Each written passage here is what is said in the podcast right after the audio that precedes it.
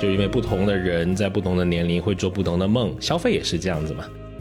我觉得是开始想这件事的时间越来越早了。哎，大家好，欢迎来到最新一期的消费新知，我是 Neil。大家好，我是 Rene。哎，欢迎大家来到我们这个消费故事的下半期啊！如果还没听过上集的朋友，麻烦啊，烦请移步到上一期，可以先听一听。那主题呢，今天的消费故事呢，是接着上一趴，我们聊下一个十年，我想拥有什么东西。如果想跟我们有更多的交流和沟通，欢迎加入我们的听友群，入群的通道啊，请。关注我们的微信公众号“消费新知”，回复六六六。好，那我们还是给新来的朋友介绍一下本期消费故事的相关的一些背景的小资讯。好，我们这一期的那个主要呢是来自我们在二零二三年四月对我们的这个亲爱的听友们做的一个消费小故事的征集，然后有近五十位听友呢参与了我们这一个就是关于想拥有什么、已经拥有什么的这样的一个消费理念加小故事的一个征集活动。年龄上呢，我们收集到的听友的年龄 跨从十七岁到四十二岁。对，两代人啊，然后呃，因为这些这个小故事是来源于播客这样一个听友的族群的，所以可能就是不是一个呃全年龄、全人群段的。所以可能会有一些它的这个代表性，大家不妨听之，对吧？就是作作为一个自己的参考。然后，呃，其实我们两个在看这一些的时候，也也每每会发出这种会心的微笑，也想起了啊，曾几何时也有一些青春年少的时候，对对未来的一些这个畅想。我要我要我想要成为什么样的人？我想拥有什么？所以发现就是，如果听了上一期的话，就会发现啊。嗯，有有从这个非常年纪小，就最小我觉得十岁吧，十岁、十一二岁那个年纪啊，那些那个时候拥有的那一些东西，然后到我们呃那个时候的那一些东西，往往就有一些青涩感，就童趣的那些感觉，然后到大家就是畅想未来的时候呢，感觉就大家都变成了大人。就是成熟的大人，对吧？谈的那一些要拥有的东西，尤其物质上的一些拥有东西，都还挺实际的。也贵了嘛？也贵了，对。然后其实也是一个有迹可循的这个事情，因为呃，社会的这一些消费文化，然后大的这个主流的价值观，其实对我们每一个人都有非常大的影响。但是有一个很有意思，就是大家在说一些无形的那一些。物质以外的那一些想要拥有的东西的时候，那是一个眼花缭乱、五花八门，对吧？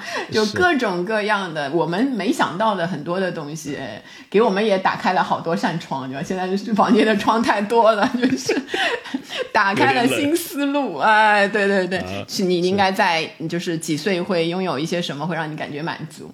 所以大家就跟我们一起来听一听，对吧？很有意思啊！而且最后呢，还有一个精彩纷呈的彩蛋环节，准备花二十分钟去讲这个彩蛋。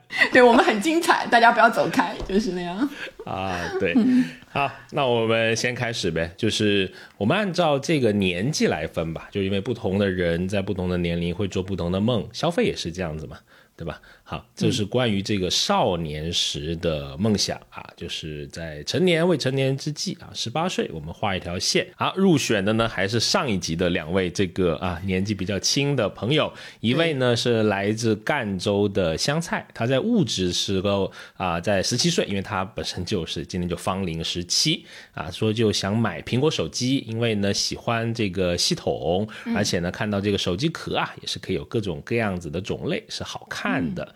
那来自上海的东啊，他是说，因为他今年十八，他希望呢，在他二十三岁的时候能够拥有第一辆车啊，这个小梦想啊。精神方面呢，香菜是希望啊，十七岁的时候，甚至在未来很长一段时间都能够做自己。我这个这个太酷啦，做自己太酷啦，哎，我们也这个赶一个潮流啊。在上海的东呢，他说他希望在他二十一岁的时候呢，拥有了能指导他的益友啊，这个是一件会让他感到自豪、感到幸福的事情。嗯，就是虽然是十七八岁的那个年纪啊，就是一个是说物质的那些东西的时候啊，蛮具体的哦，蛮具体的，都是有一个非常实在的一个目标，对。然后在精神上呢，就没想到，我觉得他提的是这个能指导他的益友这这一件事情，所想拥有的东西啊。好，然后这是少年们的少年们对未来的一些梦想，然后到这个十八岁以上啊，到，然后我们是嗯把大家的这个向往按照那个梦想出现、梦想拥有物出现的年龄来排的。就等到我多少多少岁啊？对到了那个年纪，所以你比如说，我们第一个要出现的二十四周岁的时候要拥有的东西，这个听友就是还没到那个年纪啊，他本身是没二十二周岁的一位这个听友，他说他想在那个二十四岁的时候拥有自己赚钱买来的车，会让他觉得很自豪。就尽管可能是这个剁椒鱼头车，我不知道这什么车，是那个 只有那个头那个是小小的那种车是吗？就是像好像那个精致罗五菱啊，这位的那种。游走多地的朋友是也可以评论一下是什么车。他就觉得就剁椒鱼头车也很棒啊。然后在嗯二十六周岁的时候呢，拥有自己的小房子，会让他觉得非常自豪。有看到二十二岁跟这个呃十八岁的这个人，他想这个呃二十多岁的时候有房嘛嗯想拥有有车有房这个梦想，还都差不多，对吧？嗯都他们本来可能还挺年轻，二十二，我感觉可能还没大学毕业，或者正好是那个时间。就开始畅想的未来，就是还是挺、嗯因为即将踏入社会要工作什么之类的嘛。那到二十五岁左右呢，其实差不多啊，还是更多停留在车呀、房呀。比如说常州的丁豆豆，他说希望在二十五六岁左右的时候呢，能够拥有呃一辆自己喜欢的代步车啊代步车这个形容很精彩。对吧？可能还有别的什么敞篷啊，什么 我瞎说的，就别反正就是有个代步的车，就是一个呃开心的这么一个事情了啊。那来自这个南昌的猪猪，他也希望在二十五岁的时候呢，拥有一间五十平米的小屋。啊，就大家的这个梦想其实还挺怎么讲呢？就像我们刚刚说，挺具体，它有实际，是是你能通过你的努力奋斗，它能够脚踏实地的获得的啊。也有一些跟房跟车不一样的这个答案呐、比如说这个深圳的席木，他说他在二十五岁的时候呢，拥有更多的乐高，是他这个希望到的一个事情就啊。完全兴趣类的那个走向啊。这两个这个啊二十五岁的愿望给我想到就是一个，呃，这个车车商啊，车做车的这些生产厂也可以考虑起来了。年轻人想拥有第一辆车的这个时间越来越早了，越来越早啊，你们要准备起来了。可以是一辆代步车，很普通的，对吧？但是他们要拥有这个东西。所以 B 站上面好多现在车的相关的这种内容呀。是的，是的，是的。然后对房子的这个梦想呢，其实一直会延续下去的，在你后面可以看到的不同的年龄段不断的出现，像这个武汉的龙井生烙，然后他现在是二十五岁，然后他想在二十八岁的时候拥有自己的房子。所以这个这件事会让他觉得自豪的。好，然后到后面的时候呢，就到了非常重要的一个时间点，三十而立，因为30而立好多二十二二十家的这个年龄的听友呢，他的那个就是拥有什么什么东西的那个目标的那个时间段啊，就是在三十岁。所以三十岁的时候到底要有什么呢？就是一个就是像这个常州的丁豆豆，他说三十来岁要在奋斗的城市拥有一个落脚点，其实也是类似像拥有一个家房子这样的一个概念。然后广州的糯米糍就说三十岁的时候要一定程度上的经济自由，一定程度一定程度，对对对。然后像那个北京的秦，然后三十岁的时候拥有小十万，让他感到自豪。然后这个数量啊就开始就有变化了，就比如说成都的这个晶晶，他就觉得三十岁的时候要有二十万的存款才会觉得自豪。所以不同的人他就衡量的这个标准会不太一样。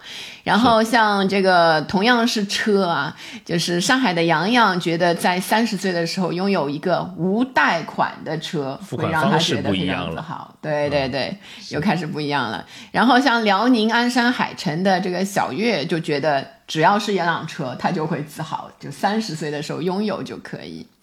然后还有像这个深圳的 K 乙，他是想在三十岁的时候拥有的就是奢侈品类的这个产品，拥有芬迪，让他觉得会非常的自豪。就是他也有一个非常具体的目标，就不知道具体到呃是他的哪一种产品啊？我多半可能是包啊之类的那一些产品吧，也可能是更贵的那那一类型的。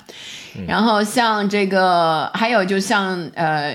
芋泥，上海的芋泥呢？他在三十岁的时候，其实说的也是这个，呃，又是精神又是物质的，就是要想去哪儿就去哪儿的这个资本，就是钱吧，经济实力上。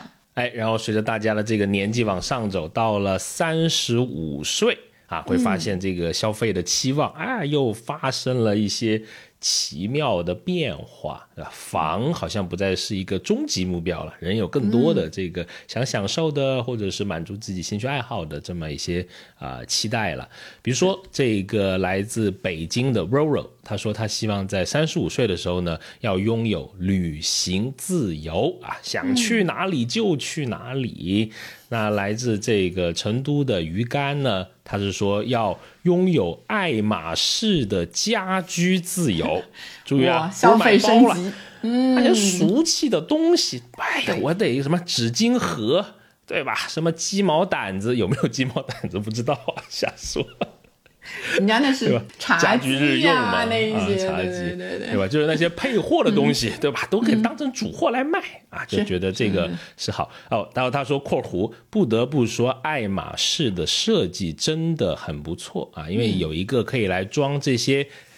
他说有一个可以用来装这些家具的房子就更好了 啊！你俩可以那个沟通一下，对吧？你你要有一个那个装苹果那个盒子的房子，他要有一个装这个爱马仕家具。我的这个感觉我已经实现了呀，这个啊怎么办？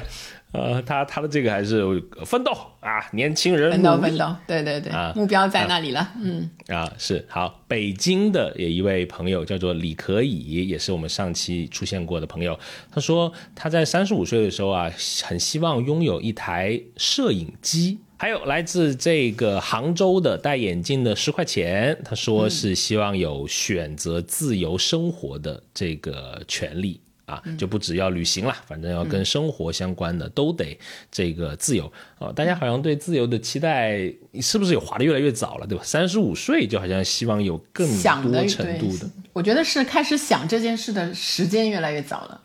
我觉得我二十多岁的时候还就是有点朦朦胧胧，但不会有很清晰的想法，就可能到三十岁之后才会想这件事情。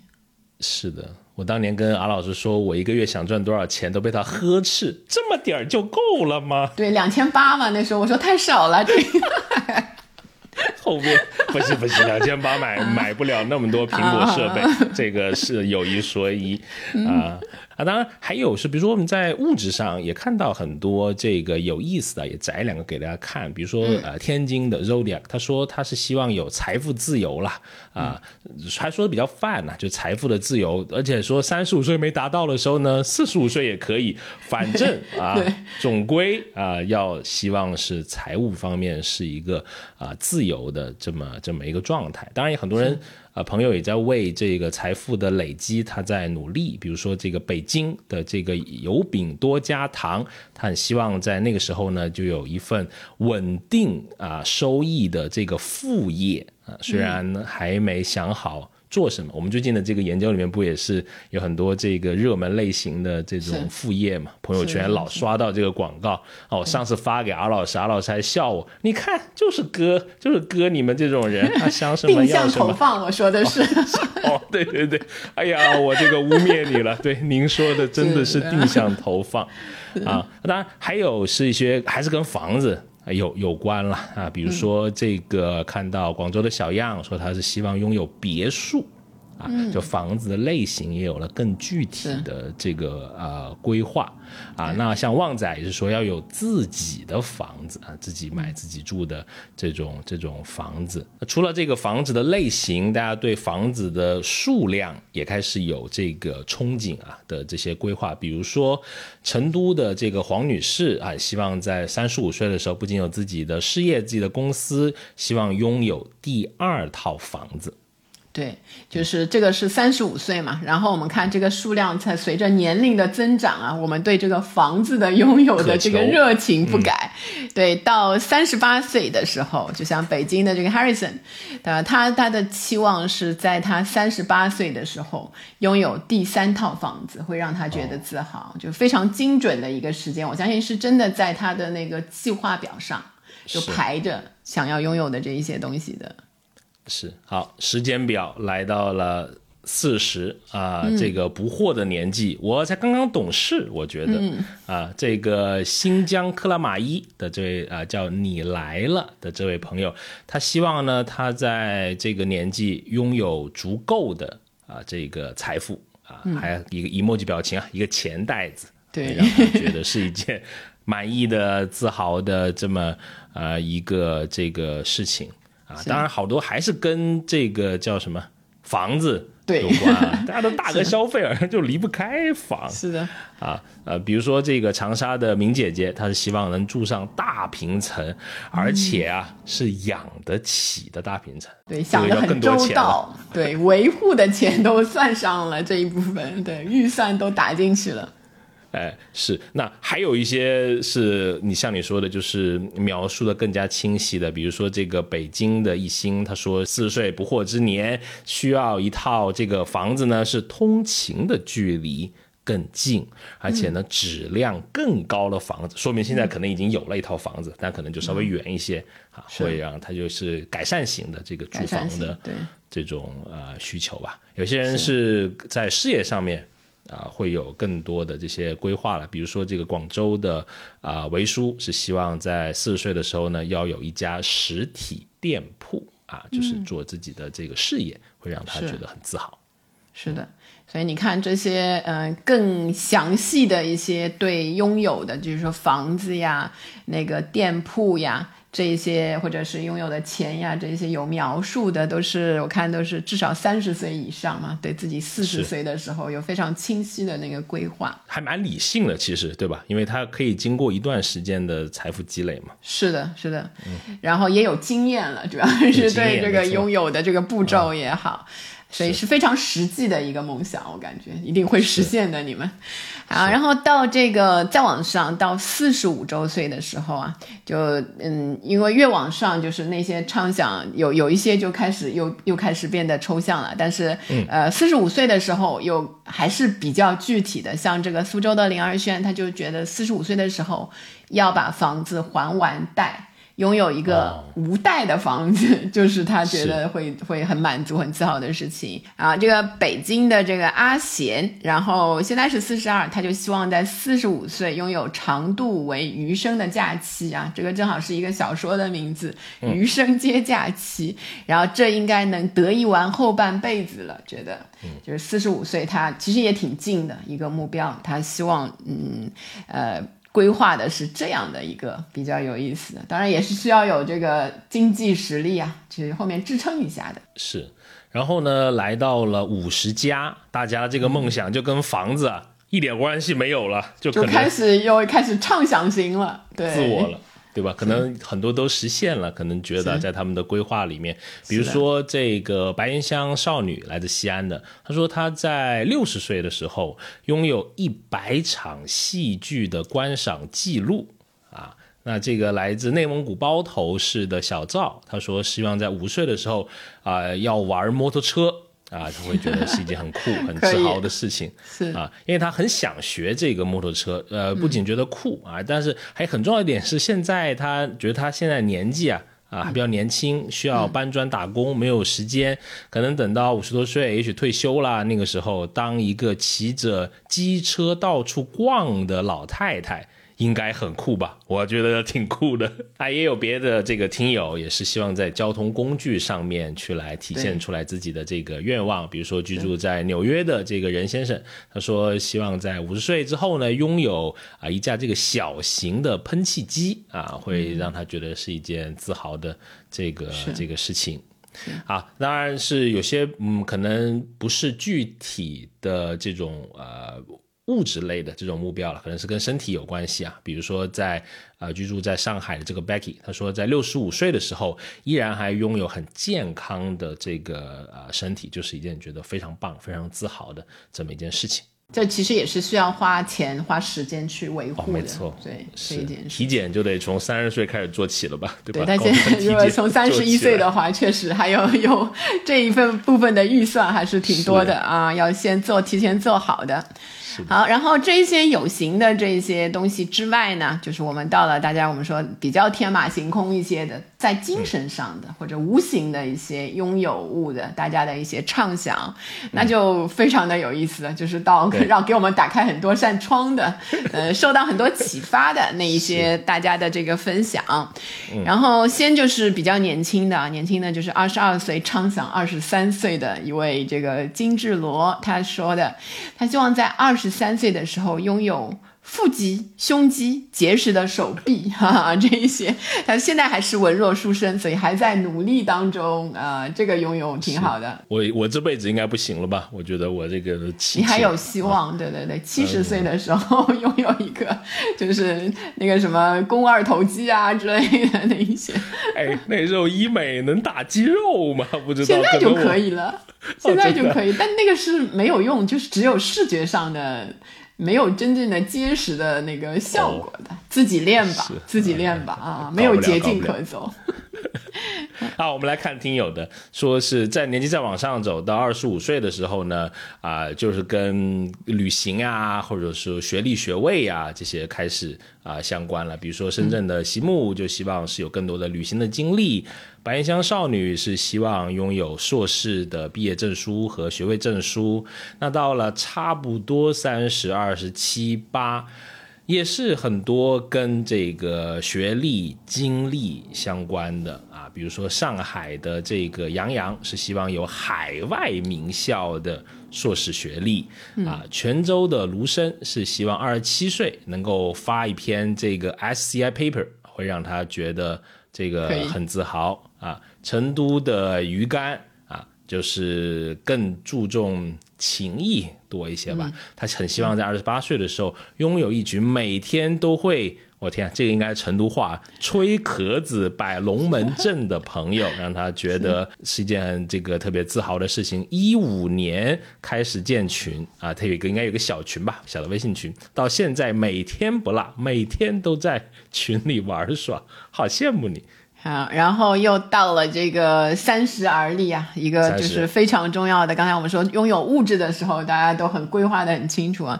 就除了物质之外啊，看看大家在精神上面需要一些什么样的东西。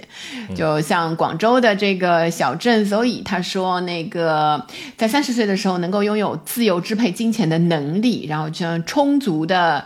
理财知识，然后有能力去购买自己想买的东西，不用太过于纠结。不仅有钱，还能够钱生钱，或者怎么理智的花钱。知识型的、能力型的这一些东西厉害。然后西安的王小棠就说，在我三十岁之前能看清世事，会让我觉得很自豪，也 感觉是一个有故事的同学，是很难。但是哥哥姐姐告诉你。也有可能啊，慢慢来，你还你还有充足的时间。好，然后这个除像刚才王小棠说的是看清外部，对吗？还有有有些人是向内的，就像这个上海的陈卓，对吧？他说三十岁的时候要拥有真正认识自己的勇气，会让自己觉得自豪。然后北京的 Ro 就觉得三十岁的时候要拥有爱自己的能力，会让自己觉得自豪。然后像这个北京的 Clips 也是说，这个三十岁的时候要拥有一个平静的情绪，这也是一个向内的一个一个精神上的要求。然后像南京的西瓜，他在三十岁的时候希望要拥有认知世界与自我的能力，就向内向外都要有，内外兼修的这样的一些，就是大家对精神上的这一些追求，其实还是都是一个是方向都挺一致的，认识自己。然后要变得情绪比较稳定啊，要能够看看透这个，有看懂这个世界，就是这样的一些需求。当然，还有一种是希望自己有各方面的能力了，比如说这个啊，杭州的戴眼镜的十块钱是很希望有较强的职业能力。深圳的蚯蚓呢是希望在三十岁之前就能练一手好字啊，因为现在的字啊确实是啊还没达到他期待的这个效果。对，但是这里有一个亮点啊，蚯蚓现在就是三十岁，所以不知道他生日还有多久，就是留给你的时间最多还有一年，对对，加油加油加油！比如说还有一些是沟通的这种方面，语言方面的，特别是跟家庭相关的，天津的拉达，他希望。到时候呢，是拥有了以前呃不同的、跟知网不一样的和父母沟通的这种方式，能够跳出孩子的视角，站在其他人的角度看待他们，发现他们的焦虑和这个思考方式。哎呦，这个写的太好了。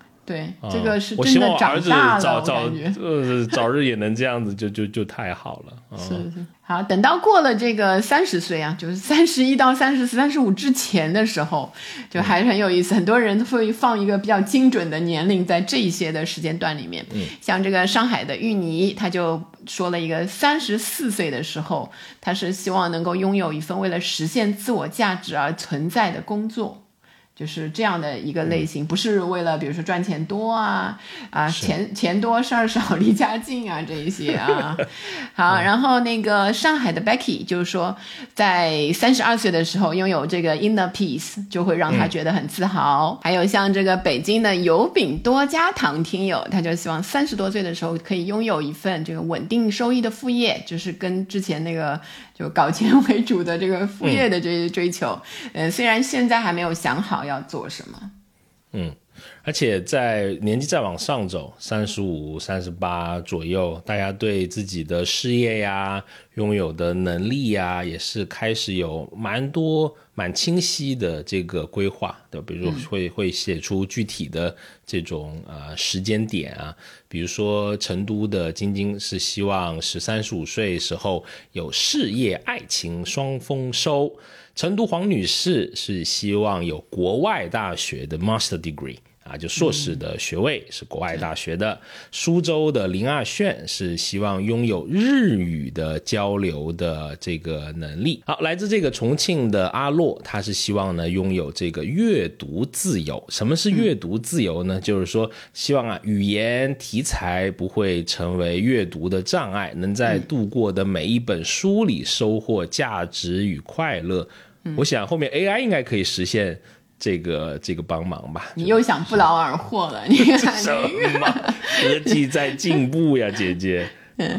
不过我看这个啊，三十五岁的时候，大家的那个那个想要拥有的这些东西的话，我有有一个感觉啊，其实他们比那个我们世俗的这个标准啊，其实都晚了一些。比如说三十五岁想要拥有爱情事业双丰收的，就是爱情就是结婚啊这一些事情的。晚婚晚育，你是说这个？拥有硕士学位也是三十五岁。其实，在我们世俗标准，好像三十岁之前应该拿到一个学位。对对对，三十五岁哎，女生要去干嘛干嘛干嘛了那一些。对，其实这些在这里都不太存在。我感觉大家已经打破了那一些障碍，尤其是很多女生、女性的那一些年龄上的那些障碍。对，在每一个不同的年龄都可以拥有自己想要拥有的东西。是，那当时到了这个三十八岁啊，就很确定啊，也 也不是就是不是整数的，就说明是真想过，可能或者是就是就是掐掐表算过。是，就是两位都是在三十四岁的时候，就是畅想三十八岁，就四年四五年之后。我想应该他是往后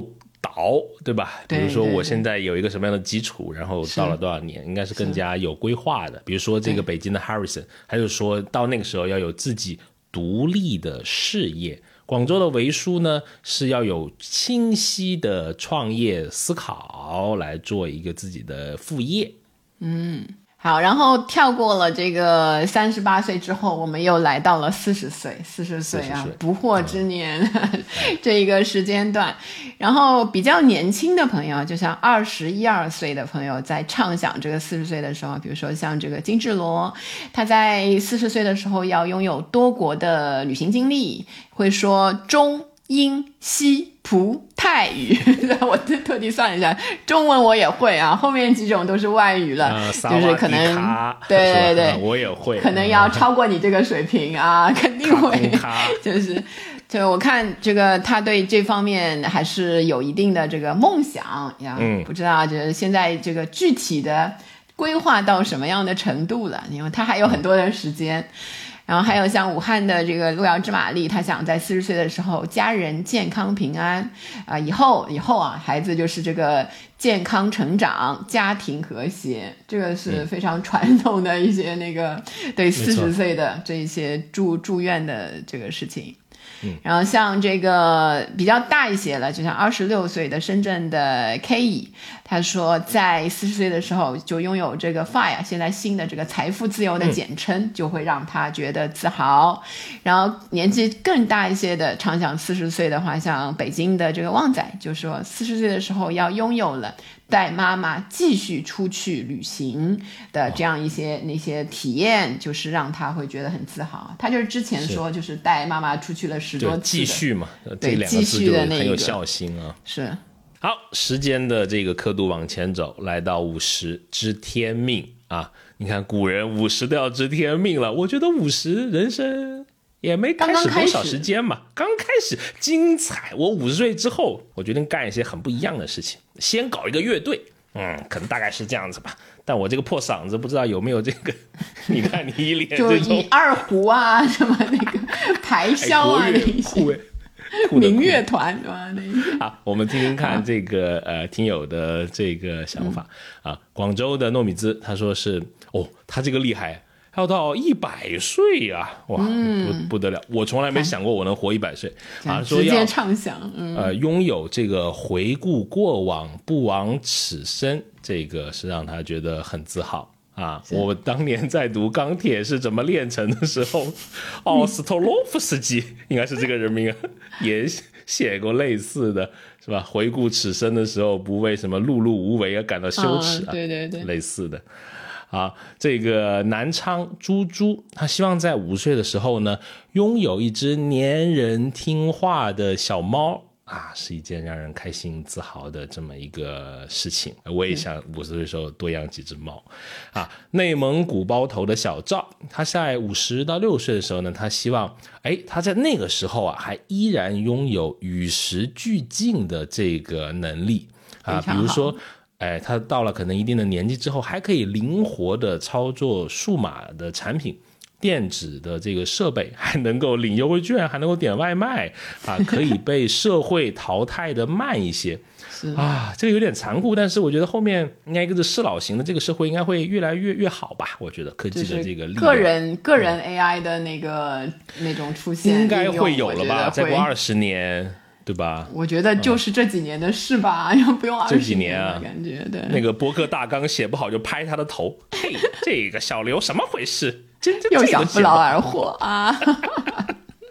好，天津 Zodiac 他说他希望在离开这个世界之前啊，可以有留在世界上的作品。嗯，哇，这个哎，你觉得我们这个播客能能是算是一个作品了吗？有一个痕迹了吧？可以我觉，得我觉得会留在留足够的声音素材在这个地球上的感觉。我的孙子的孙子听刘爷爷啊、讲当年的，那我不知道啊，因为我们对未来的想象总是过于的宽泛或者过于的前进吧。嗯是。好，然后像这个，另外还有一些，我觉得就是嗯，在比较年轻的时候畅想这个老年时代的时候啊，都是比较啊发散型的思维。像这个新疆克拉玛依的你来了，他说，在我退休的时候就要拥有这个看透万事底层逻辑的这个能力，就让他会觉得自豪。第一性原理啊，他跟这个马斯克一样。好，然后像这个呃二十二岁的这个金志罗听友，他就想七十岁的时候要拥有这个强劲的身体。吊打公园小伙会让他觉得自豪啊！之前他就是说要练那个各种肌肉的，对对对，嗯那个的。嗯，然后还有一些这个三十加的这个听友啊，他们畅想的就已经跟这个。孩子下一代有关系了，家庭相关了。对家庭的那一些，像北京的这个一心听友就说，在五十岁的时候拥有的是想要的是户口，能够在北京户口真正的安定下来，孩子能够顺心的考取心仪的大学，然后全家身体健康、幸福美满，就让他会觉得很自豪，这是他想要的这个拥有物。比较实际的那些东西。好，还有一位这个在纽约的任先生啊，他在畅想，就是在他五十岁的时候，女儿可以考上顶尖的大学，会让他觉得非常自豪。嗯，所以很多人就开始，尤其是已经有孩子出生的情况下面啊，他的未来的那些拥有物，其实都是跟家庭啊、孩子啊这一些密切相关的。没错。对，好。接下来啊，预留二十分钟足够的时间，我们聊一个彩蛋。这个彩蛋的标题是什么呢？就是啊，若干年后啊，当我们都功成名就，突然有一天啊，这个母校这个邀约。要我们捐赠一些东西，你会来捐赠什么？嗯啊，大家写的都很好啊，就说明，特别是很多看起来应该还在校的学生都反映了对学校的不满，就感觉就拿我们这个当成一个意见簿在讲，意见箱 树洞是。好，很有意思。那我们就说一下呗。首先就是我们还总结了一下，就是就特别年轻的朋友都说的很具体啊，一点都不抽象，感觉是可以实现的。就大家一起努力啊。比如说啊，食堂啊，这个 我们这个就我们各校的食堂负责人在这里集中一下，我们统一说一下现在的问题。拉出来打一下手板 啊！我们这个啊，我因为我们这个节目啊，经常是这个聊吃的，反正就挺热闹的啊，大家都喜欢聊吃的。好，具体来说，这个广州小镇说捐饭堂吧啊，便宜好吃，食材多样啊，圆一个干饭人的梦。最好啊，有适用于那个减脂啊、增肌的合理比健康餐。哎，现在大学有没有啊？我觉得这个需求很迫切呀。啊，我们以前学校没有的啊啊。然后还要定期更换各国特色的美食，学习那么辛苦了，不吃点好的怎么行呢？啊，厉害厉害啊！希望你那个如愿。啊，还有来自这个西安白云乡少女说，开趟饭堂要多少钱，他就捐多少钱。你看没有上限，顶配啊！力争将五湖四海的美食啊都荟萃于此，让每一个同学都能吃到来自家乡的地道美食。我们家乡美食可能得专门开一个食堂，不然有些人可能那个味儿有点受不了。还有来自内蒙古包头的小赵，他说：“哎呀，很想捐一个食堂给我们母校，或者呢，捐几万头羊也是可以的。厉害啊！可能这个区域特色啊，那我就捐二十缸酸笋吧，给我们学校。二十缸 太少了吧？真是二十万。”啊，少说了一个啊，然后呢，主要是给他们这个学生呢改善伙食啊，因为他说啊，学校就在内蒙，食堂的饭没有肉怎么行呢？啊，除了这个啊食物，大家对这个身体啊身体健康还是很关心的，捐体育馆啊，很多人想捐体育馆，比如说广州糯米兹就说想给学校的本部捐一个体育馆。话说孩子的大学仿佛上来个假的，居然没有体育馆，得亏他在广州，否则真的这个生气。上海的杨洋捐一个体育馆，别再没有场地轮着在室内打排球了。嗯，然后呢，就是我们在意见部啊，不是那个彩蛋题里面 看到了那个对图书馆，还有比如说图书馆的书籍，其实大家对还是有非常呃大的这个捐赠的梦想啊。比如说年轻的朋友是常州的这个丁豆豆，他就说我要捐一个我满意的图书馆，就是问就是现在的学校的图书馆太拉了，区区几个插座还得抢，讲真很影响效率，所以以后啊，等那个功成名就我就捐一个。然后深圳的西姆他说那个我要捐图书，上学的时候在图书馆借了好多书，感觉还不错，就是有的书老的掉渣，所以可能要捐一点新书啊，也是饮水思源，非常的好。然后像其他的那个这个辽宁鞍山的小月啊，南京的西瓜啊，也都是要捐书，然后还写绝版书，很多书，就是啊，言简意赅啊，希望希望你们早日有这个能力啊，给学校这个图书馆添砖加瓦。是啊，除了图书馆这种大型建筑，对吧？还有一些是小的，但是对这个学习生活啊，可能影响还是挺大的。这么一些小设施啊，也希望引起这个校方的重视。比如说，就是卫生间，就卫浴相关的啊，在这个上海的沉着，就是说搞洗手间。改善洗手间啊，就是把希望把这个学校的洗手间弄得更好一些。深圳的蚯蚓说：“我一定要给学校捐款，只用于重建厕所呀。”重建能看出从前的那个伤害很大，那个啊留下了深深的负面。啊，说很多这个高校的厕所真的是过于复古了啊，就是还解释就是怎么学校的一些不好的这些情况吧。说啊，一定要把学校的这个自动冲水全部给它装上啊，不然他说。四年都是用水瓢打水冲厕所，对这个蚯蚓听友非常有意思，整篇都是用咆哮体，就是感叹号，感叹号，对对对，对，感受到了四年都是用这个迫切，啊，看你的了，以后学校就归你了啊，不，学校的厕 所就归你了。啊，苏州林二炫他说很希望给他的高中，哎，捐高中了啊，捐一个单间的淋浴房，因为为什么呢？因为是高中住校的时候都是在卫生间里面洗澡的，要用热水瓶去水房打两瓶热水回来，这个宿舍卫生间在塑料盆里面兑冷水，很羡慕住在城里的孩子，哎，很希望你能实现这个梦想啊，能为你这个学弟学妹改善这个就读的环境，嗯。好，然后呢，还有就是非常实际的，直接捐钱的，有非常多的听友啊，非常多，就是黑压压的一片，写的有些很很具体，对，数字非常精确啊。就比如说，就是一个是就是试他当时的那个存款的多少，对，比如说就是上海的东就捐十分之一，然后武汉的路遥知马力是捐。五五十分之一，对吧？那个，然后像那个呃，南昌的猪猪就是很精准的，给每个同学的食堂卡里打一万块钱。这个好，就是这个，就是和刚才的那个食堂整修的那 那一些同学可以合作一下。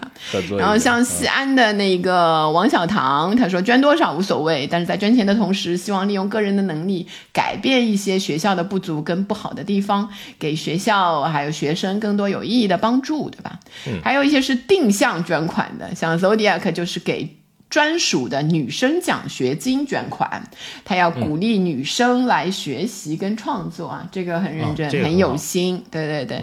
然后呃，还有像这个广州的小样啊，直接开出了一千万人民币的那一个支票啊，希望赶快可以那个 早日兑现啊。还有这个纽约的任先生，就是给高中的母校捐款，准备捐五十万人民币，设立一个奖学金，鼓励在各个学科里有创造力。力和执行力的学生们，然后成都的王女士要捐一个足够新开设人文方向博士点的钱，这个也非常精准，非常具体，是是是。当然还有一些是这个具体物件，我们把它归类为叫这个定向捐赠。啊，广州的维叔就想说，给这个读研的实验室啊捐赠一批电脑，因为这个实验室的电脑啊总是坏掉啊，不想让学弟学妹也被这个电脑性能影响数据的处理。那我我就捐一批猴子吧，不咬人的猴子，就是别再咬人了，有点恐怖。啊，然后是这个成都的鱼竿，是给他这个高中母校的心理研究室捐赠最新的任天堂掌机和这个家用机超大屏幕。啊，他好像之前他还感谢过任天堂，塞尔达，塞尔达，任天堂，对对对。啊，持续的供应蔬菜、水果、种子，哇，各种肥料、土壤、种植相关的，精准也很好，精准啊。泉州的卢生说，很想捐一个超低温冰箱，哇，感觉挺贵的，超低温冰箱。他说做实验再也不用求爷爷告奶奶去借了，因为那个简直遭老罪了。嗯啊，来自这个北京 C L 哇 c i l i p s 啊一堆 I，他说要捐一个牌匾，哇，上书几个大字，我觉得这很有意思。他说要给他的高中牌匾上写成绩不是唯一的。好，刚才的这位北京的朋友，我现在在线给你介绍另外一位北京的旺仔朋友，对吧？你们两个 志同道合，对，因为旺仔想要给学校捐一个招聘大楼，然后告诉学弟学妹，成绩真的不能代表什么，未来有很多的可能性，希望你们线下可以认识一下，交流一下这个捐赠的具体形式。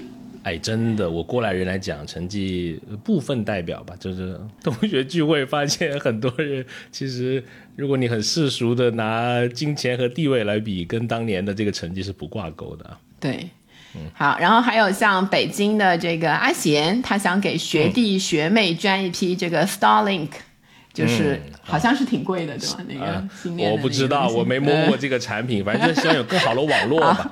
好。嗯，然后还有一些就是比较啊呃呃特定的一些东西，就像这个新疆克拉玛依的你来了，他要捐一些体育类的相关用品，让青年们拥有一个好身体。然后深圳的刘小勇要选一些比较实际、对别人有用的东西，其实都是就是同一个这个大的这个类别里面的。然后还有比较特定的啊，就像这个呃北京的艺兴，他要用自己的专业拍一部纪念性质。的宣传片给母校留念，然后还有一个特别特定的，就非常个人化的、个性化的一个创创意。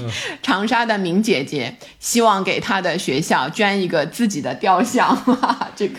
得花不少钱，这个啊，那还有一些是跟这个经验类相关的，我觉得也挺有意思。大家会想到经验，这是我没想到的，就是他们很希望是把自己的一些可能那个时候自己觉得有一些成就啦，想把自己的经验传给他的。授人以鱼不如授人以渔嘛，对吧？哎，是啊，您说的好。好，比如说这个金志罗，就是希望要捐一个讲座啊，去鼓励学生。啊，然后是，而且这个讲座啊，坚决不要留作业，就是聊实际的啊。这个北京的 Harrison 更加直接，他说捐五百个大厂实习岗位，对对对，就 BAT 加上字节，对吧？那个。